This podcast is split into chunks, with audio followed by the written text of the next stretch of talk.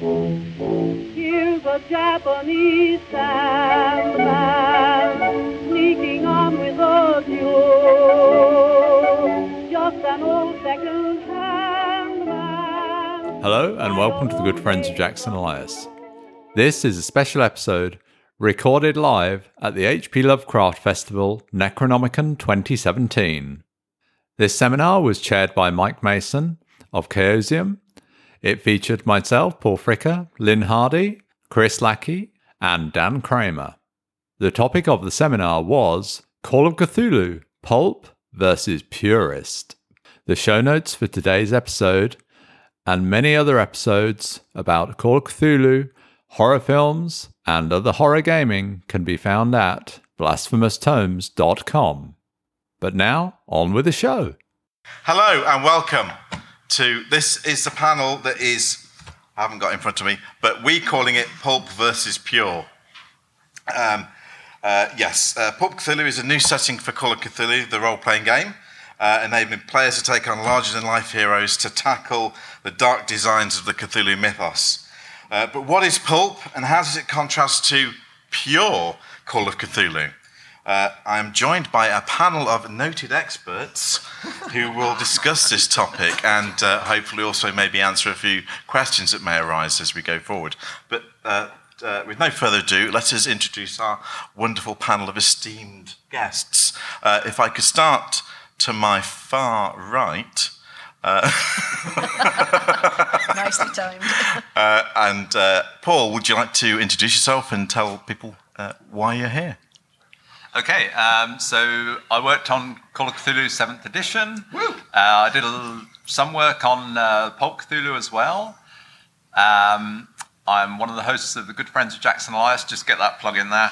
Uh, and uh, yeah, I'm a keen Cthulhu gamer and hope I have something to add to this panel. Oh, could you also could you also tell us what stance you're taking in the panel today? Well, the only one that matters, that proper, the pure version of Call of Cthulhu, the one we all know and love, is like the one true version. Is that, you know, I am to the extreme here, so. Okay, uh, Lynne. Hello, uh, I'm Lynne. Uh, I'm here because, uh, well, Call of Cthulhu was actually the second role playing game I ever played. Um, and after a strange journey through biomedical research and lecturing, I decided to become a full time writer, and now Mike gives me stuff to do. So um, apparently, I am here to support Pure, mostly to give Paul moral support because he was on his own at the time. Um, but we'll see where I end up by the end of the argument. And to my far left, Dan. Hi there, I'm Dan. I am one of the hosts of the Miskatonic University podcast. I wrote the uh, little one page fiction piece in Pulp Cthulhu. And uh, this end of the table, we're doing the pulp side of things, espousing the benefits of being able to wield a Tommy gun in each hand. I'm Chris Lackey. Wait, I'm going to just introduce myself. I'm doing it. Just go for it. I'm Chris Lackey. I'm the co-host of the HP Lovecraft Literary Podcast at hppodcraft.com, and I uh, am. I, I really believe that Call of Cthulhu, at its heart, is a pulp game. I'm not. I'm not going to just say the pulp version of Call Cthulhu. I'm saying all of Call Cthulhu is pulp, and pulp is just more of what it truly is. That's where I'm going on this. I hear you And I'm right. clear. Um, those of you who don't know, I'm Mike Mason. I'm the line editor for Call of Cthulhu and Pulp Cthulhu. So I take no bias in this whatsoever, obviously. Uh, so I'm here to just uh, moderate, and I have no opinion that counts at all. So uh, I'd like to start. Um, I think um, I think there's some fighting talk been been said already from uh, you know certainly from Mr. Lackey. So I'm going to invite Mr. Lackey to really uh, forward his case about uh, his notion about that all all Call of Cthulhu gaming is pulp gaming. Well, I want to say that the that I believe that the pure ideal of a, a Lovecraft story is that of an intellectual by himself uh, exploring the supernatural and then either running away or just going crazy or both. And that's, I mean, that's lo- most Lovecraft stories, with a few exceptions, obviously. And if you're trying to be pure Lovecraft and you're role playing, Uh, that that's what you would hopefully emulate. But as a role playing game, that's not fun at all. That's that you know, that's interesting to read as a story. It works in that medium. But as a role playing game, you want a group of people together doing fun stuff, having adventures. I mean, there's a whole chapter on combat in Call of Cthulhu, the basic Call of Cthulhu. And you're hard pressed to find combat in any Lovecraft story. I mean, there's a few, but again, so the Pulp Cthulhu, I think, takes everything that's great about the Call of Cthulhu role playing game and just kind of ratchets it up a bit and makes it more fun. It gives you all those things you want camaraderie, uh, adventure, action, uh, and it also makes your characters, whom you enjoy and love, I believe, that the ones that you're playing, it makes them a little bit more durable. They're going to last throughout most of the story and not die in the first encounter, which is uh, sometimes not very fun. And I think that us as, I'm going to keep going here, I think that as players, we will um, sometimes, uh, and game masters, keepers, we will make those stories more fun even if it's against the rules, like sometimes you fudge rolls or you don't have combat or you have the monsters do things that don't kill off your characters in the first 20 minutes of the game. Uh, but the mechanics of Pulp, Pulp Cthulhu really make it easier. They, they support the kind of stories that you're trying to tell with the regular Call of Cthulhu role playing game. Thanks, Chris. Uh, Paul, uh, could I get your retort to that, please? Okay, well, I think um, Chris made the point there that that you're hard pressed to find combat in Lovecraft stories. Now, Lovecraft wrote stories where you know we as characters are just regular people, and playing the game, you know, we've got 30 years of the Call of Cthulhu game sort of show well that kind of works. Uh, so you play a regular person in the real world. You know, the real world. There are monsters, but it's ostensibly the real world setting. And that's something that, as a person, I can relate to. So, you know, I, I can't really imagine myself jumping out the window with a Tommy gun in each hand, but I can imagine, you know, just being a regular guy and being up against slowly increasing threats as I play the game. And that kind of edgy seat stuff, that slow build that Call of Cthulhu is known for, that's what you get in the in the pure Call of Cthulhu rules. Okay, Lynne, do you want to chime in at this point? oh, what I was going to say to you, Paul, actually, do you think that being English and not having a gun culture, we're more on the sort of slow build, no fighty side thing because we're just not used to having Tommy guns to be able to jump out of windows with? Uh, well, are Americans used to having a Tommy gun in each hand? Yes. We, yeah, okay. I, we, we have them in vending machines. you can buy tanks at Walmart. I think you got your answer there, Paul. Yeah, okay. do, do I think the gun culture is, is well, no. Do you think it's just easier for us as Brits not being used to sort of guns around as a, as a sort of constant? It means that it's it's more identifiable for us to go with classic. I'm not saying pure, because it's not. Uh, it's impure and horrible and greebly. Um, no, just think, to sort of go with the slow build, avoiding combat, intellectual sort of side of things. I think with the level of threat that you get in Call of Cthulhu, having a, a, a pistol or a shotgun or something often isn't that big a deal.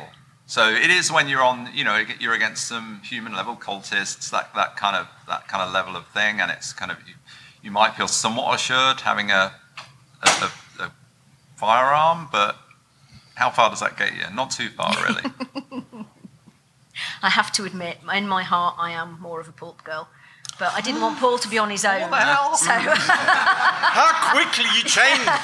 no, I, I, was, I, was, I was just trying to be nice, so he wasn't on his own, you know. Because I, I felt sorry for it. Quick, Dan, stab the knife in Paul. What? and that's the panel, folks. Our work is done. So, um, Dan, Dan, t- tell, tell me, can can pulp be horrifying? Can pulp actually be a horror game? I think so, absolutely. In basically when you know when we think of the term pulp there that comes from the magazines that had the the action adventure stories, but it also included you know pulp horror stories and weird tales. The books that most of Lovecraft's came out in were pulps, and so I I'm with Chris. Any version of the Call of Cthulhu game is pulp because it's what it's sourced from. Plus, of like you said, the simple fact of well, if you're not uh, your roll versus faint, that's purist. and so I, I'm lost my train of thought. That's okay. The, I I guess, um, I mean, sort of same question to you, Paul. I mean, a lot of people make the argument that you know, oh, you know, regular Call of Cthulhu is is you know it, it, it can be you know very gritty, uh, the sort of slow burn, the very can be very dark, uh, and you know, and and often. Um, sometimes you can you sort of see on forums that people kind of look a bit disdain or talk a little bit disdainfully about kind of pulp play in inverted commas because it's not it's not you know you can't you can't be as dark with that you can't uh, you can't be as gritty it's not ultimately as as horrifying as playing what would be termed uh, you know a pure kind of Lovecraftian horror role playing uh, situation I mean do you, do you agree with that or or do you think there's any you know you Yeah, I, I think it's a it's a different experience. Playing pulp is a very different experience to playing the regular game. So hence we have two different books, right? Now I would liken playing the, the regular Call of Cthulhu, pure Call of Cthulhu, what call it what you will, to you know if you're going to go on holiday, this is like you're going to take on the Appalachian Trail. You're going to you know you're going to be yourself against the elements, and you're going to walk for, for weeks and weeks, and you're going to meet interesting, maybe interesting people. You're going to experience the world as it is. You know, you're yourself against the elements. Maybe there are bears, and maybe you get to uh, the end of the trail, and you've lost a limb. Maybe, maybe you've gone. You, you look like a totally different person, you know, because you've gone through two or three characters, but that's fine. and you know, but pulp, that's like a trip to Disneyland. That's like the Pirates of the Caribbean ride. Yeah, that's fun. Uh, but you've got a uh, you got a fast pass ticket as well. You don't even have to queue up for it. You just you know you're one of those guys that you've got the, the itinerary. You're going to get to this ride at 9 a.m. and then you just walk straight across the park to that one, and you just kind of shortcut all the you know the the stuff that it sounds dull, but actually when you experience it, it gives you space to, to chat to your friends and, and build it up slowly and experience it. I think, you know, if you just want popcorn and big rides, pulp's your thing. so Chris can you can you not do both in a game you can do both in the game. That's what is great about the the pulp. Now, uh, we're kind of getting into a conversation about what role playing games should be in in general. Like, do you is it is it coming up against these challenges and having these characters killed, uh, trying to outthink the GM or outthink the story? Uh, um, I, personally don't find that as interesting. I mean, those elements are good, and I think they should be in all games. But I don't find that as interesting as characters and story and having uh, characters that that as players, as a group, we relate to, that we're into, that we care about. You can have a, a great pulp story and have still have your antiquarian and your librarian and your uh, and your scientist. You don't have to play a a, a spy or a what's it, like a two-fisted uh, boxer, whatever. You know those types of things. You can still play those characters within pulp, but for me, the pulp setting seems to be able to facilitate more characters, character, personal character story and uh, survivability. So Is that because characters have a you know a better chance of surviving in pulp in the back? Yes. They are they are tougher. They're tougher. They last longer. Yes. So you've got more chance to yeah, develop. them. exactly. And I think that uh, that for me is more engaging and, and fun. Now I, I played Cthulhu since I was four, 13 years old, I guess. Uh, Quite a long time now that I think about it. a few years. uh, so, I mean, we played it pure. We've had it where, uh, you know, our characters have died in the first 10, 15 minutes of a game, and then you make up a new character. We had a, a, a family. That was our one of our Lyle's back there. He knows what I'm talking about. The yeah, we had a family who had a lot of brothers because once once somebody died, another brother came in to take his place. And, uh, and that's fun, and I enjoyed that. But as I get older, I find that those, when you play a weekly role playing game, and that's what most people do, I think, that not one shots. One shots, I think you can go totally pure and they're, it's good. But once you're doing a campaign, you want those characters to last because you care about them and you care about their stories. And pulp uh, facilitates their survival a bit more. I mean, they still get beaten up, and that's good pulp. Like you want your hero, you know, hurt and injured and bloody, and a little crazy. I mean, if you look at uh, the Indiana Jones films, that guy is always getting the crap kicked out of him all the time. Mean, even at the end of Raiders Lost Ark, he doesn't really win. He just kind of doesn't lose. And that's pretty Lovecraftian and, and great, but also pulpy. So uh, I feel like that the pulp aspects of Cthulhu is, is what most people already do, and that the, the pulp mechanics uh, just sort of make that a little bit easier to do. But don't you find with Call of Cthulhu there is more of an expectation than there is in other games that you are going to lose characters? People are more accepting of it because it is sort of inbuilt into the in, into the background setting. Yeah. Do you think that's an historical, an historical way that things have been? Because you know we all hear stories of, uh, you know, stories of people playing masks or Orient Express, where you know it gets to the point where you know your your your the postman's brother is now suddenly a member of the party because everyone else has died repeatedly. And, and as, as Chris mentioned, you're rolling up a new character every session because they're dropping like flies. And at some point during the course of the campaign, the kind of investment, buy in, believability, plot buy-in has kind of completely evaporated and you're now just kind of going through the motions. You're enjoying it but the buy-in that you had originally from the session one where you were all geared up and you rolled up your character and you were invested in that character and, and, and the campaign has kind of really kind of meta, metamorphosized now to something that's more surface. It, it's less ingrained and and you know i often hear a lot of criticism um, of uh, of Call of Cthulhu because of that. That that that, uh, that you know the, the, the attrition rate for certain campaigns um, doesn't help that kind of regular mm. role play. Kind of, as, as, as, Chris has kind of illustrated. I mean, do you think that is an issue, or, or do you think that people are happy with that and and happy to just go with it? It's not something I've actually experienced because I think I suspect our keeper was very sweet, uh, and I know I'm a bit soft as a keeper. Um, in, in, letting people get away, not automatically slaughtering them, unless it's something really entertaining uh, or, or particularly comedic way of dying. Um, I have a sick sense of humour. Um, so, it, it, like I said, it's not something I've particularly experienced where we have sort of gone through meat grinder and, and lost a whole load of characters. I suppose it's, it's down to what it is with most role playing games. It's going to depend on the players that you've got, whether they can cope with that. But yeah, I can see that that is going to be a problem if you are just literally, oh, you know, here's disposable person number 36. Okay, have we got number 37 ready just in case? Um, you, you are going to lose that engagement.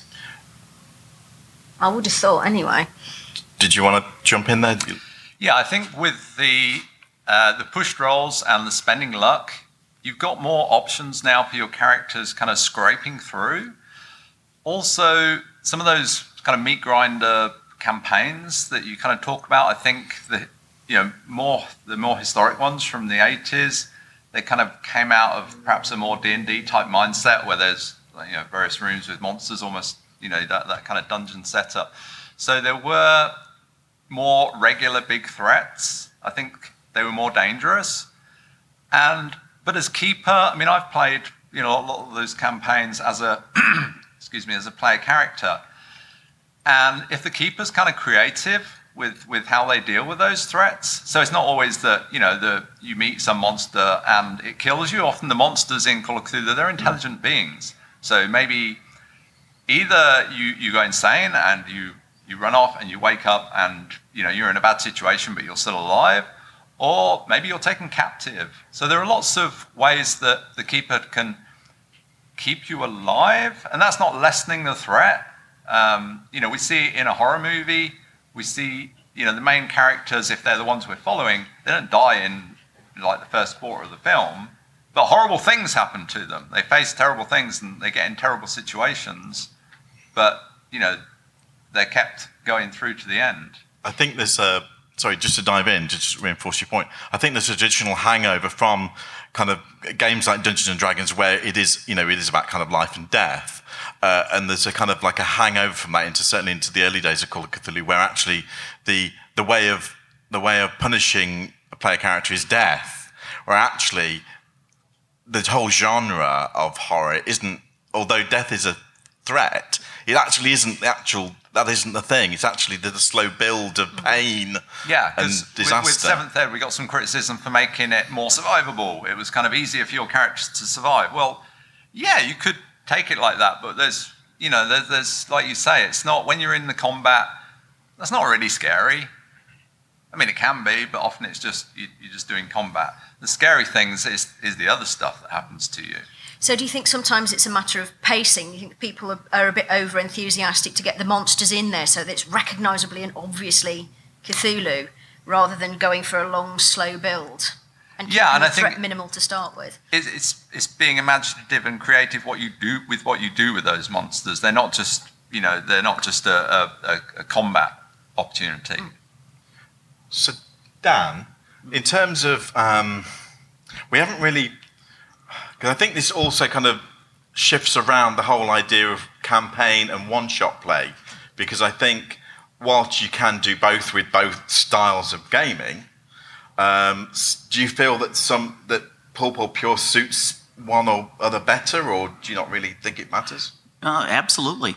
Um, I do think that the the more nihilistic, easier to die kind of mode that is more what you expect from a one shot. That's, in fact, I I remember hearing from Sandy, the Sandy Petersen, the man who wrote the game, is that he thought of this as kind of like a game that makes a nice palate cleanser between your high adventure type of campaign games. So you're playing D and D for you know six months, eight months, then you play some Call of Cthulhu, and and it was almost intended to be one shot kind of things because it was so easy to you know get killed off. And then other people started writing for the game, and next thing you know, we have Masks of Nyarlathotep, where now you have you know the uh, bellboy from the hotel has to join in and and the uh, campaign I should like to point out has uh, great big rocket ships and spoiler it, it like backpack laser cannons. So we're uh, we're already out of the whole exactly pure kind of mode there. But yeah, I I do think that the shorter games you absolutely you crank that up and that's what most people expect from a convention game is that you you string things out long enough you look at your time slot and then you just kind of keep turning up the heat as you go and everybody has a good time So, Chris, I mean, can you play nihilistic horror every week?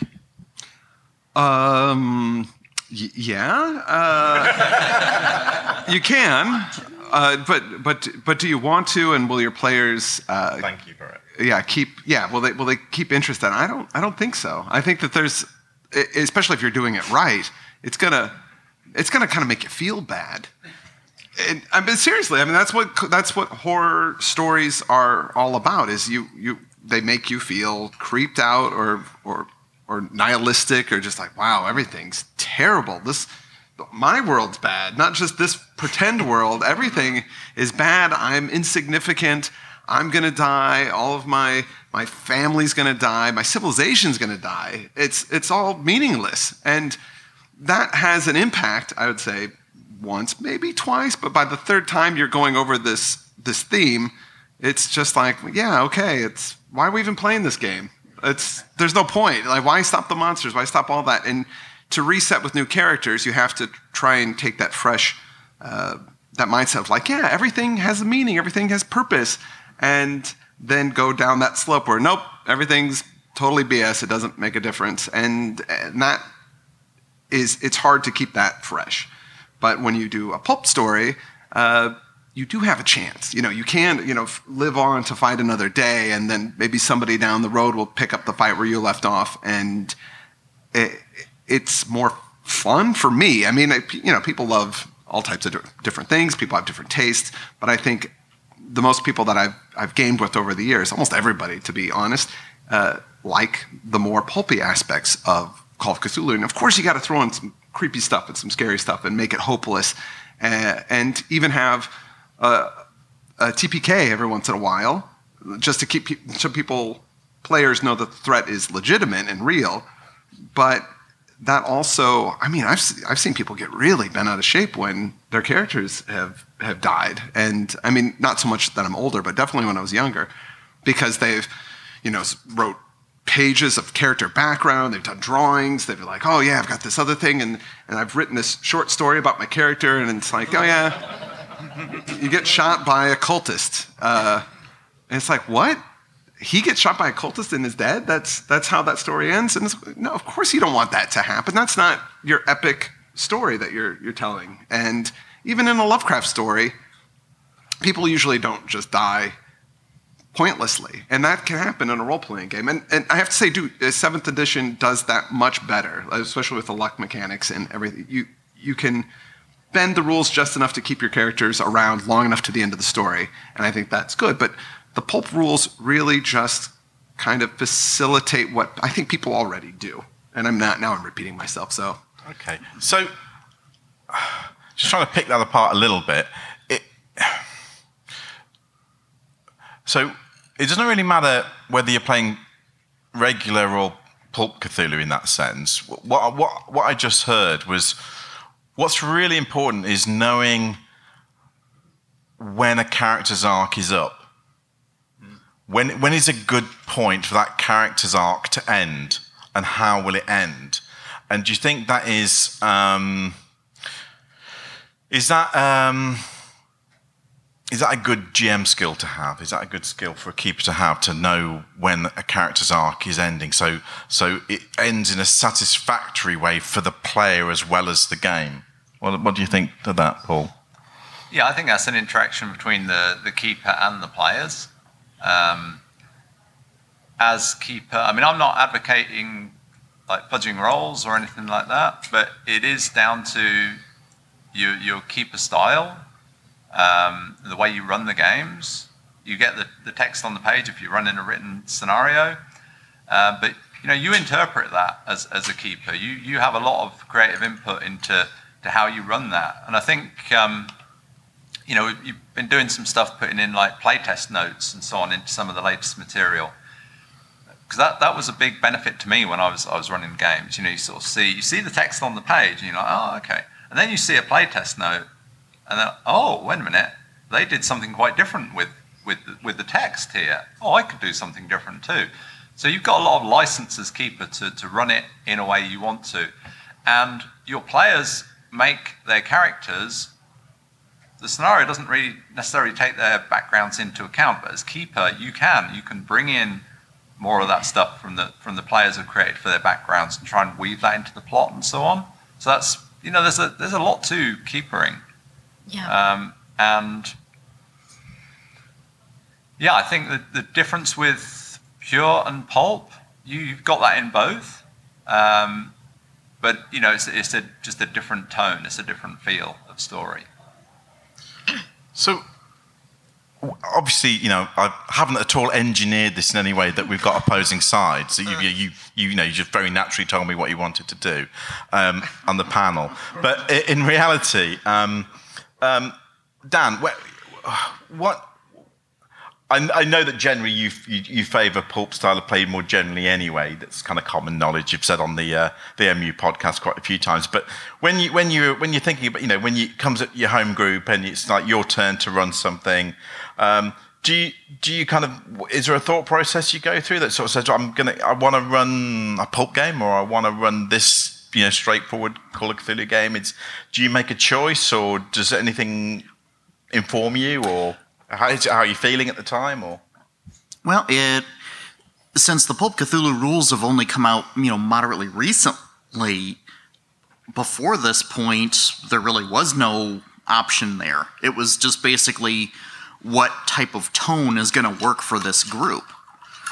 And so it usually falls into a more action oriented, action adventure investigation, uh, trying to figure out what the bad guys are doing. Is it something we can stop in this way or that? You know, it, is this going to take a case of dynamite or is it going to take a spell? Is it uh, just that we need to disrupt what they're doing and that'll keep the bad thing from coming through the, the big squirrely gate?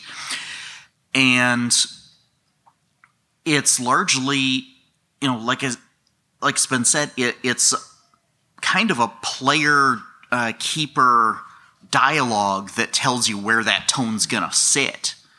You know, your players are they're uh, a in fact a bigger part of the game than it is just the keeper, because you got just the one person versus you know four or five, and so that's got to be a huge part of it. My first game that that's how I thought Call of Cthulhu simply was. Our doctor carried a belt-fed machine gun in the trunk of the car. Don't, don't all doctors do that? yeah, yeah. That's Lynne, that's do you- just how things get. Thanks, Sam. Lynne, do you have any? I mean, you know, Yeah, um, I mean, building on what Dan said and, and what Paul said, when we're writing campaigns, when we're writing scenarios, obviously we're writing for a generic faceless group, or we're sort of pitching it towards the people that we play with. And you do have a responsibility as keeper to tailor that to your group because you know your players, you know what they're going to enjoy. And it does all come down to you may well have a group of people who want dark, nihilistic, oh my God, it's all so grim and horrible um, gaming all the time. Um, and they're not going to enjoy you chucking in the Tommy guns and running around screaming and blowing stuff up. Um, so you do have a responsibility as keeper to make sure that you tailor anything that's written. That's just there as a starting board for you, starting point. Um, I don't like running combat because I tend to get confused who's shooting who. Um, so I, I do like sort of like the character stuff, the, the, the sort of the dark um, horror, slow build sort of thing. But having said that, I do also really enjoy running pulp games as well. And if I had the time again, if they'd been out, not that I'm bitter about this or anything, sweetie, but if the pulp rules had been out when I was running Achtung Cthulhu, Achtung Cthulhu would have been pulp because it works better for that setting. And sometimes you have to take the setting into account too. Um, I don't have the job of upgrading Achtung to 7th edition, thankfully, but I may just have to sort of say to them, you might want to put some pulp conversion bits in there too. Um, because I think it would really work with that. If you're doing that whole gung ho fighting the Nazis thing, you kind of do need your Indiana Jones pulp thing on in there. Personally, I like going for a more classic style with 1920s, just because it feels right for me for the period. 30s for pulp, which you, I loved it when you actually moved it up 10 years so that you could you had that kind of separation. I thought that was really lovely. Okay. Um, but yeah, you know, I do like silly big action as well, just because most of the people I've ever played with like silly big action too. So I'll happily go either way. I'm I'm a complete whore when it comes to that sort of thing. I'm afraid. Fair enough. Paul, you were looking like you wanted to say something. Yeah, I think Dan made a point there about the, it, the, the keeper versus the players. Um, and I think in Pulp, you, you can kind of do, if you do that in pure Call of Cthulhu, you do keeper versus players, the players get squashed. There's no doubt about that. You know, if you set out to kill the players, you can kill them pretty well. I mean the player characters, right? Sorry, I, I kind of given away a few secrets there. Uh, so you know they're they're very vulnerable. Uh, there's no concept of challenge rating like you know there has been in some editions of D&D where you kind of scale the monsters to the players so they they survive the, the challenge. Uh, there's no concept of that in, in Call of Cthulhu. Uh, with Pulp, you can very much almost take the, the position of being versus the, the player characters as, as keeper. Uh, when we were, you know, play testing the rules, uh, Scott and Matt and I were like playing uh, Two-Headed Serpent, the campaign, we were writing that, and you know, we'd be like, huh, So uh, I don't want to give away too many spoilers here, but you know, let's uh, let's, let's have some big monster in this scene. Let's, let's, we never get to use gugs. Let's put a gug in. that'll, that'll, that'll show them. No, okay. Yeah, they uh, they did something uh, unspeakable to that. Uh, I can't tell you what happened in Matt's game. That's kind of X-rated. Uh, yeah, so so you can just kind of ramp it up and ramp it up, and you know e- even if they get killed, they if they got 30 luck points, they can spend those luck points and tell you how you know they survived that time they they fell off the ship and got hit by the propellers at the back of the, the ocean and uh, it seemed like they were dead, but actually I don't, I don't know they they survived, and uh, so uh, that's kind of fun, but it's a very different game. That's what I was going to say. So the whole versus thing. Okay. Okay. Chris, any anything on that, or shall I? What? No. Fair enough. Um, Was that a knockout there? Was that a- I. I'm just, I'm not exactly sure what the final point was. I wish I hadn't spoken now. I, I think you, I think I think you've almost converted him, but he's not prepared to admit it. okay. so Is that what happened? Yes. Okay. So are we saying that the ideal, the ideal, you know, gaming of your regular group is that, on whole, you um, am I right to think that on the whole, when you're running a kind of an extended campaign, you're you're probably using, you know, nowadays you're probably using the port rules. And then every now and again, you can have a break from that and play some dark nihilistic horror using regular rules. Is that is that what you're doing? Yeah, I think that sounds pretty, pretty accurate. Yeah. I think my point was that in classic Cthulhu, it's it's not a competition between the, the, the players and the keeper. It's more of a you know you're kind of working with them. You're trying to sort of build an atmosphere of horror, but you're all kind of working together towards that. In Pulp, I can be sort of set again, almost set myself as keeper against the players. because the the players have enough tools in their pulp Yeah. toolkit to look after themselves Yeah. now in a way. That, Yeah. yeah, whatever Yeah. you throw them, them, they can decide whether that. Yeah, I'm gonna I'm gonna use my look up to get out of this one, or yeah, I'm gonna die because I want pulp, to, or whatever and it is, uh, you know there's a gug, I'll run up and punch it in the face. or Nyarlathotep, Yeah, exactly. which is what I did. But anyway, that's another story. Um, okay, so what about we haven't really, I thought we would get onto comedy much quicker than this actually, so I'm just going to throw it in now. Um, comedy, comedy and horror, Paul. Good Don't look at me bedfellas. for comedy. Chris, comedy, comedy in Call of Cthulhu. No role has a role.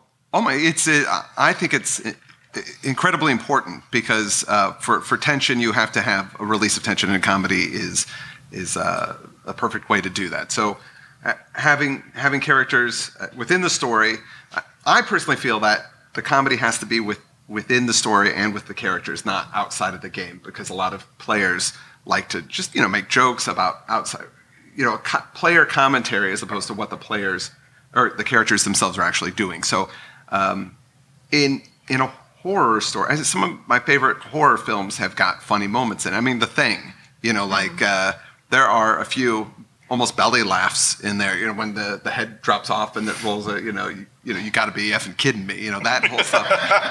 like, but that but that is so that says so much about the character and about the situation, or it's like you know keeps it. it- That's that's the perfect type of comedy that you want in one of these stories, where it comes from the situation, it comes from the the characters, uh, and it, it's an invaluable tool. I think it should be in every game. That's all. Done. Lynne? Yeah, no, I, I have to agree. Um, you do need that release of tension. You need that lightness to just show how dark the darkness really is. Um, I tend to run my little steampunk game an awful lot, and that's got the mechanic where it swings wildly from horrifically bad to superbly good, and that creates a lot of release of tension. When because you know they, they end up, we're probably going to get into trouble on Sunday for cheering and making too much noise in the gaming room because whenever a six or a one comes up, there's sort of like it's it's that real sort of release for the players and the characters, and it fits the system. Um, and yeah, you do need that. And sometimes when you roll that fumble, that can that can create the comedy that can create the oh no but that's just the little release that they need from the situation same goes when you roll a critical although it's a lot harder now to get a proper critical It- you horrible mean people Isn't, isn't it one? Isn't that one of the genius genius um, moves of Gygax to use dice rather than anything else? Because dice inherently have their own drama. When you roll the dice, you don't know what you're going to get. Whatever you're going to get, hopefully it's something dramatic, either bad or good, and you know that kind of thing. What what, what do you think, Dan? Where, where does comedy play in your games? Um,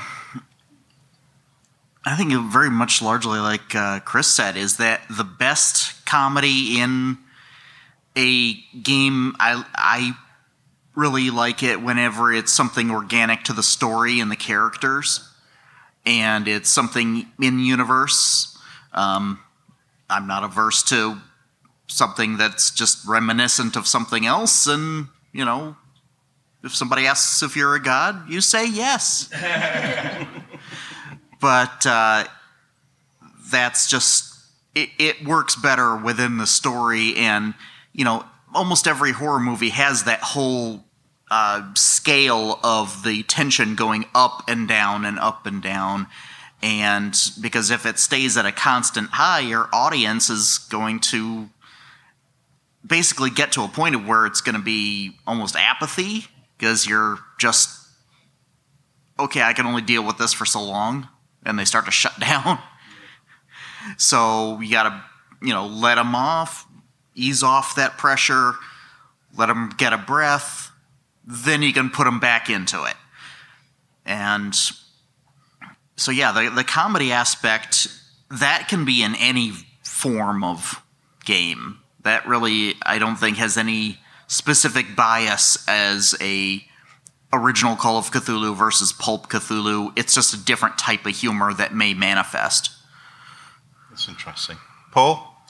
I think Dan's hit it on the head there. It's, it, it isn't unique to pulp or purist. It's you know it, it'll be very much down to your group. You know, you, it's not what's on the page in the scenario. That doesn't usually you know we don't usually try and write gags in the in the scenarios and campaigns. Um, it'll be how your how you as keeper and usually the players kind of bounce off that and interact with it, and it's just spontaneous things that, that crop up. Uh, sometimes in you know the most brutal or unpleasant of moments, something you know somebody will say something and everybody cracks up, and um, yeah, I mean certainly you know we we've got together and watched films like you know Mum and Dad. That that that was really brutal. You made me But- do. Yeah, I mean we've been quoting that for years, but it was like the most unpleasant scene. But it, you know it just cracks us up. Um, so um, yeah, I think it's, it's not unique to any particular game. In probably whatever games you play, you know, you're going to hit comedy in them. I think sometimes, as a keeper, I'm aware that everybody's. I mean, you, you can just have a session where everybody's just laughing and having fun, um, and sometimes you just want to sort of try and emphasize the horror and change the tone. And it takes someone sometimes to take the lead on that, um, to, to sort of try and focus that. Um, so, yeah, that, but that's about kind of managing the tone of the game and sort of, you know. So can I ask a quick question on that one then? Has anyone on the panel actually deliberately set out to run a comedy Cthulhu game? And did it work? I I, I don't think I've ever set out to run any particularly comedic game. I, I mean, only games that I can think of that are supposed to be funny in and of themselves are like Paranoia, um, which is supposed to be really silly, and the setting is really silly. Uh, to, well, Toon, but uh, that's, I mean, that's, it, it, to set out and to play something that's meant to be funny, it just seems really hard to do, and I wouldn't. I would never try to attempt that. yeah it's like saying to someone, tell us a joke then. yeah Tell us a joke, Chris. It's trying to, yeah, you can't force comedy. It's got to be Yeah, I think you can set up. I think you can write a scenario or run a scenario that you can have the intention that it could become humorous in the, in the in the in the right situation with the right group at the right time. Well- but it doesn't have to be. But Yeah, Camp Sunny Camp Sunny could. is, is one that you're putting out for like, Yeah. convention play, yeah, right? Is that, yeah. I think maybe it's being run here. I think. Yeah. yeah. Um, but there's Yeah. quite a lot of humour. Kind There's of a lot of inherent that. humour in that, that but, you- but it doesn't have to be humorous. No. It can be played really straight and be quite horrific. But if um, if the mood of the group takes it that way, it will play to that as well. It kind of does a bit of both. But it's not inherently written as a comedy scenario. It's you know Yeah, well, it's just, I think the idea of that, trying to, be, as a keeper, go, I'm going to do a funny story. It's not up to the keeper. It's Yeah. it's the players. Like they are, they're the ones that have to take whatever you throw at them and, and make it funny. And uh, if you're playing with a group of people that want to be serious, anything that you do that is, you're attempting to be funny uh, will just be kind of maybe even horrible. Yeah. Whereas if you go the other way, which happens a lot in games, is you're trying to run a serious game, but the players have decided they want to have fun and they want to make it silly and funny, Yeah. and it becomes a comedy. And Yeah. it's it's really in the hands of the whole group. I mean, you can try and guide that tone, but it's that, that that's the most control as a keeper you're going to have, Yeah. unless you want to just You- you tell sat- everybody. The first to- five minutes of the gaming session, when you all turn up, he's reading the group and understanding what what the week has been for everyone around the table. Yeah. Yeah. Yeah. Because there are sometimes you turn up, and even me, as I'm the one running it, is the last thing I want to do is anything too heavy tonight because I've had a heavy week, and I can tell that everyone else has, and all we want to do is let our hair down, not think too much, and roll some dice and have fun. And then other times we all get in and we appear quite fresh, quite sharp. You're like, yeah, tonight's going to be good because we can actually go deep and we can actually do something much more darker and deeper. Um, and so it's almost, to me, sometimes that's why I asked the question: Can you run it? Can not games be a bit of both? Can they not be a bit of pulp, a bit of pure, a bit of everything? I think they can because I think it comes down to what the mood of the group is at the time. And I think you know, there's no reason why one session can't feel a bit more pulpy and the next feel next it just feels dark and deep and gritty. It's still the same game, just tones and moods change. Um, but that's that's just me. Um, so I we've got a bit of uh, we've got about 15 minutes or so left. So I thought it might be nice to throw it out, and if there's any particular questions, um, we will try and answer some straight in there. Let me just repeat the question, Yes. so because I think it's the this is getting recorded. So um, the question is. Um, uh, traditionally, Call of Cthulhu is noted as a, a game that downward spirals with the characters. That uh, that when you play, you don't you don't get to level ten. You actually go down and you know die a miserable death or something like that. Um, so it's, it's known for this downward spiral. Does Pulp kind of counteract that, and do you lose that kind of that that descent uh, mechanic almost with Pulp Cthulhu? And I was saying, no, I just think it slows it down. Slows it down long enough to, to tell more complex stories and have a little bit deeper characters. Um, but it still happens, and you don't really get. Why I have to? You, I mean, you wrote it, so do you get more Well, I'm interested in what you're saying. but do you get more superpowers as as you go on? Do you get more Um, abilities? And I don't. the, the, the, the option is there. That, that- I mean, Pulp Cthulhu is written as a toolkit. It's written to actually bolt on some additional mechanics to Call of Cthulhu that allows you to play with that kind of pulp mindset. And so one of those mechanics is some advice if you want to, if the, the players have done something really good and maybe they've, they've completed the campaign and they're still, they're still going strong and they want to continue as that group, then you know, one of the things in your toolkit is to say, yeah, I'm to, I'm to grant you an extra, you know, uh, pulp talent based on, based on what you did in this campaign. You know, maybe you were always picking locks or something and therefore I'm going to really, you know, big up your lock picking talent or whatever it may be. Um, but that's not really going to be. That's not really a game-changing talent. You know, you, you're No. quite good at picking locks when that might come up, maybe the once or twice in the next game we play. Um, but um, it's not going to change the game in that way. But the power creep, like you're you're talking about in Dungeons and Dragons, where at level one you're you're menaced by a goblin, and level twenty you can kill a dragon unarmed. You know, like it's it's diff- it's very different. Different, in in pulp, even if you get a little bit better, it's not really fundamentally changing the character.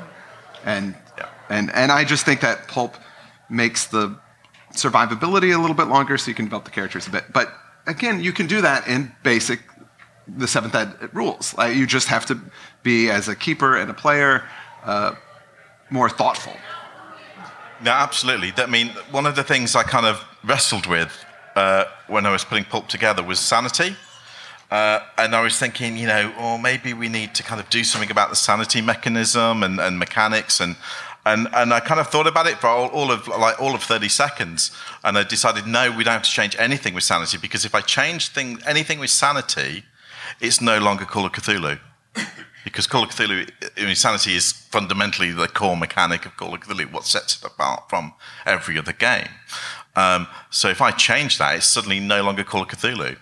So my decision was very clear. It stays the same. The only thing that might change is how much sanity you might take at one point and whether you have any agency to kind of reduce the sanity loss a little bit.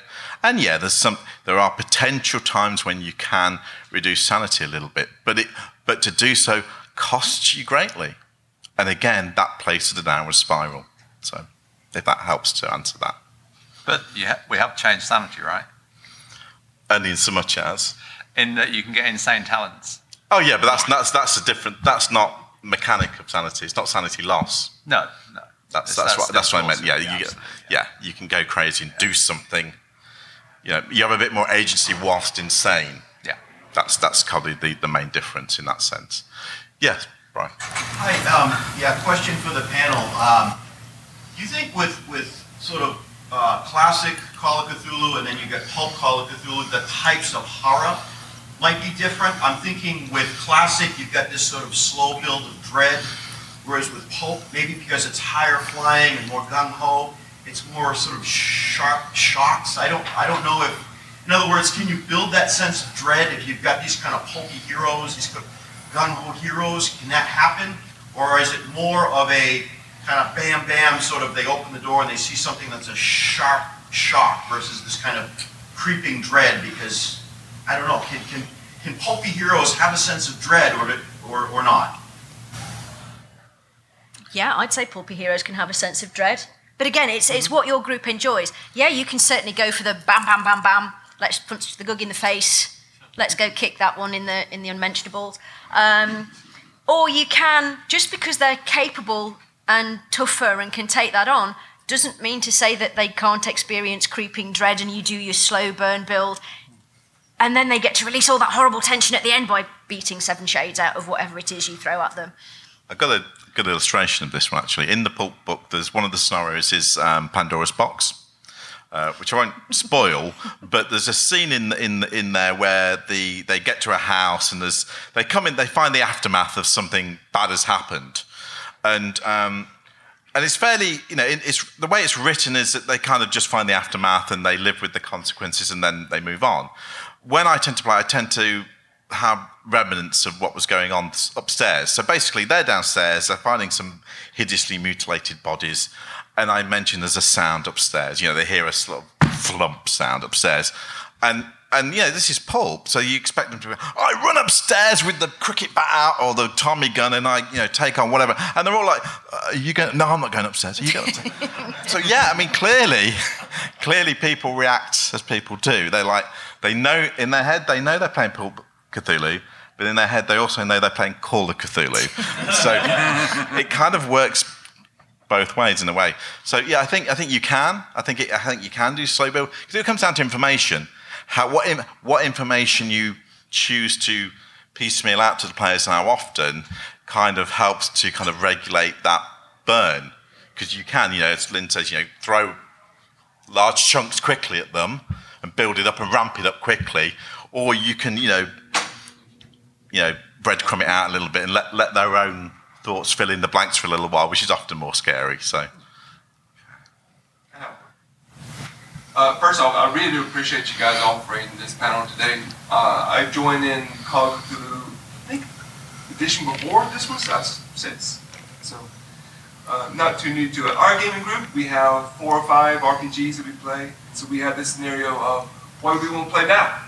And uh, Call of Cthulhu is the first one they want to jump to after we have done our, campaigns. But we have done sessions of Call of Cthulhu, three or four sessions. So uh, maybe, maybe a, a one shot. I don't, I don't, exactly know how you describe that. But uh, our people, we love the classic uh, because we want to play something that is different from the D&D or the Star Wars or the new Star Trek that just came out. They want that more realistic feel of 1920s. I tried to move it, but once, nope, 1920s, not 1940s, 1920s. And so they, our group really loves it. And so, Paul, I would join you on your side. over Good here. man. Oh, Yeah, fair enough. That's good. Oh, oh, oh, I want to say though, the keeper. The keeper is one who actually makes the story happen. And uh, you get a good keeper who's telling immersive stories, making it interesting. Uh, I can imagine if it's pulp or classic. Then I, I really like that idea, classic. Um, I think makes the biggest difference at all. But uh, I would go uh, classic every single time. Yeah. No, I mean, yeah, it, it's whatever is right for you. I mean, it's, it's what I put in Pulp at the very start. I said, look, use what of bits of this you want to use. So you wrote the rules for pulp? Yeah, I, I wrote. Yeah, Paul also contributed, and Chris did some art, and yeah, it's, they're all collaborative affairs. But yeah, yeah. So, but I mean, as it, but also in the same with in the Call of Cthulhu rule book. I mean, we put in. You've got the main rules chapters, but at the end of each of the rules chapters, you've got a bunch of optional rules because we we know it's a long-standing game, and, and groups play differently, and they all have house rules, and they all do different things, and they all do it slightly different ways. And we're to try and say, look, here's some standardization, a little bit of standardization to help you to kind of fine-tune the game for you how you play. I don't know how you play your game, but here's how you can try, and you know, hopefully this will help you to fine-tune it in the way that you find works in your game, you know, and, and the same with Pulp. So it is all about presenting a toolkit that gives you a baseline to then fiddle with, basically, because we all know that role players are fiddlers. They all like to fiddle. And so, you know, accept and embrace that is what we try to do. Yeah. Um, you said that Call of Cthulhu has been going on for several years now, well, many years. Uh, and it's a nice change from the regular games such as Dungeons and Dragons and GURPS and that sort of thing. Do you see it now that it's been around so long having influenced those games? And do you see that it's influencing other uh, games? Because I know I have friends who are playing more horror-oriented D&D games, and they develop and they have a sanity system for it. So, do you, do you see that trickling over into other gaming systems now that it's been going on so long? I, I, I mean, I, short answer from me, I think yes is the answer. Lynne, you, you obviously work on a, quite a range of different sort of games. have, Do you yeah. see that as well? Or? Yeah, I think when you've when you've got sort of say foundation games, so like games from the very early days of, of the, the hobby, of course they're going to have an influence because the people who are writing games now, those were the games they played when they were learning their craft. So yes, th- whether it's an obvious influence that people are aware of or whether it's a subconscious influence, yeah, I would say you do. Um, for whatever reason, we like scaring ourselves. So horror games are popular. Obviously, there are lots of games that look at different aspects of horror because maybe Call of Cthulhu doesn't quite hit the spot for that group. But not, I don't know whether if we hadn't have had Call of Cthulhu, we would have had as many horror games or as many variations. Um, and because it has got that very different mindset to the ugh, kill, mash um, of your sort of your standard dungeon crawl it, I think it gave people the freedom to go and try different things in role playing. The fact that it didn't have to just be hitting things, that you could start exploring on a more emotional level and a more visceral level. Yeah, I, these uh, Dungeons and Dragons came out of wargaming. Like that's what it was. It was a, a simulation. It was like, to, well, if we have these types of characters in this setting, we're going to use these these rules and these dice to try and create a very realistic within the setting uh, scenario. It wasn't so much about storytelling necessarily. And I think when C- Cthulhu came out in 81, 81, uh, that it was the first time that it wasn't so much about uh, these battles, these fights with monsters, with magic, and having these things. It was about a mystery and solving a mystery and having those threats. And I, I think that Call of Cthulhu is one of one of those first early games that showed you can do something different and that it's more about story. And then once that happened, people go, oh, wait, let's focus more on these characters, let's focus more on, on these elements and these ideas that it's not just about uh, uh, creating a simulation.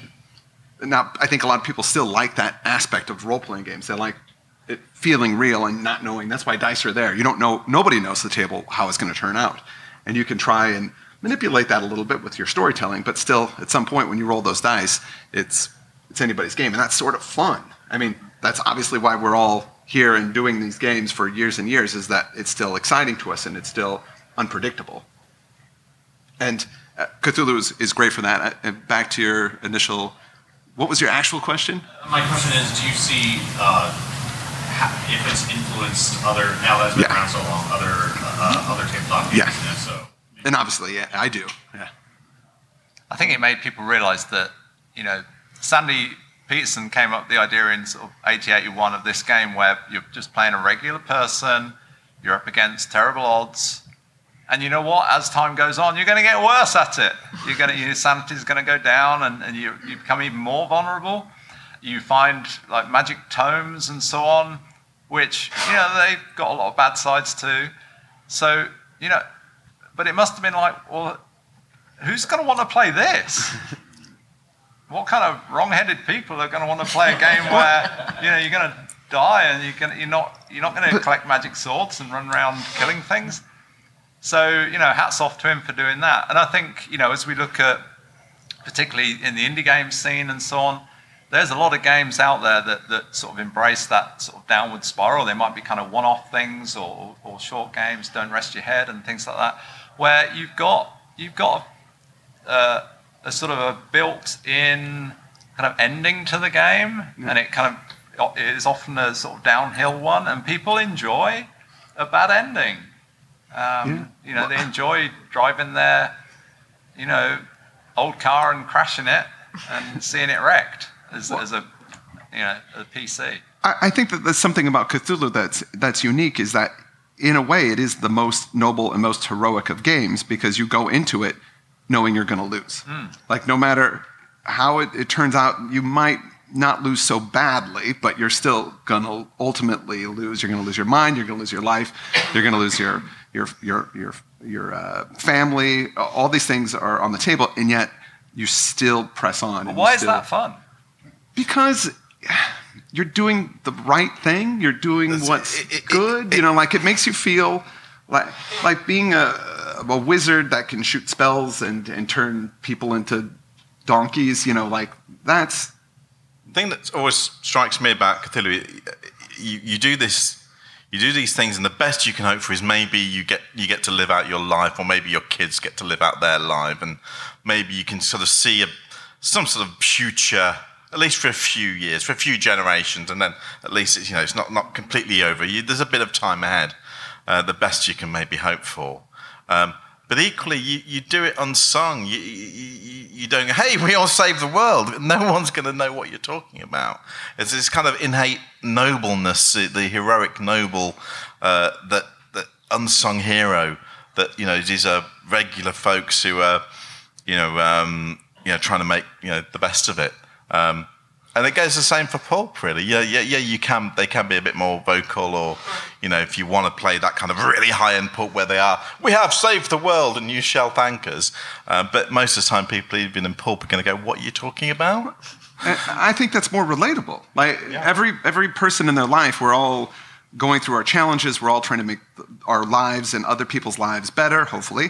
And you're un, it's unsung. You nobody's throwing parades for everybody. You know that doesn't make any sense. But we all have our own battles that we're fighting in our life. And when we you know succeed, sometimes we succeed, and we're going to be okay for a month or maybe a few years, and then there's going to be another battle, and we have to we have to overcome that. And I think that's something everybody relates to, and that's why Call Cthulhu is so good. Is because it just kind of notches up the stakes more than our normal lives, uh, and and that's the beauty of this of this game Call of Cthulhu, and I think that's why it has endured uh, 36 years. Wow. Okay, we time for one last question. Do we have one last? There we go. Okay. Um, just a quick question. In terms of maybe introducing the game of Call of Cthulhu to new players or growing the game, I'm wondering what you might think would be a better uh, style for first timers, like a, a purist or a pulp.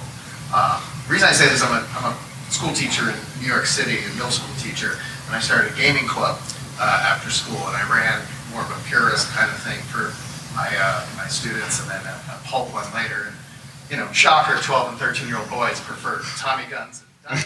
and dynamite rolls, but, um, but I'm just kind of curious what you guys think um, for the uninitiated, what might hook them. I know what I think, but Dan, what, what do you think on that? I think at the very first session I ever played Call of Cthulhu, my character was killed. And it took a couple of months of my friends convincing me to go ahead and try it again. Because my character was tied to a chair and interrogated and killed. And this is entertainment? And so, yeah, then our uh, keeper then kind of tweaked the style a little bit. Then I made an archaeologist character, and it was much more of a pulpy thing, and I've been hooked ever since. But yeah, I do think that you have to tune things for first timers so that way they have an expectation of fun and entertainment and not necessarily, you know, give them complete agency to automatically win. No, that's that's um that's not Call of Cthulhu. But you do need to make sure that they have an a uh, a fun time and and an honest interpretation of how the game is supposed to be played. Can be. I mean, um, I, th- I think it comes down to knowing your audience. You know, I mean, obviously that's not always possible. Um, you know, if you turn up to a library or a school or a game store and, hey, I'm running a demo and people you never met before come in, you know, it can be a little hard. But but if you do, um, if you can kind of gauge gauge them, I think um, I think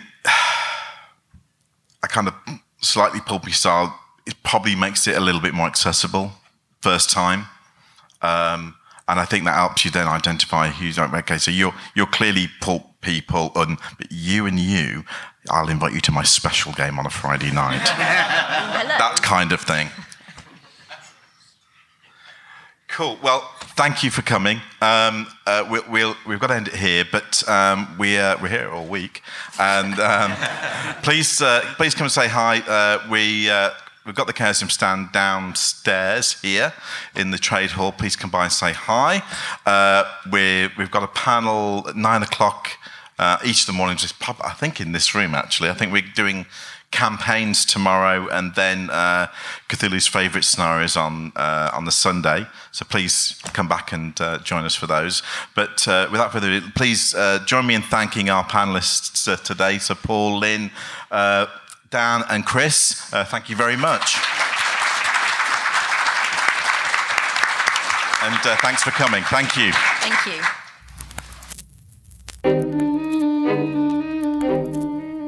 Hello? BlasphemousTomes.com.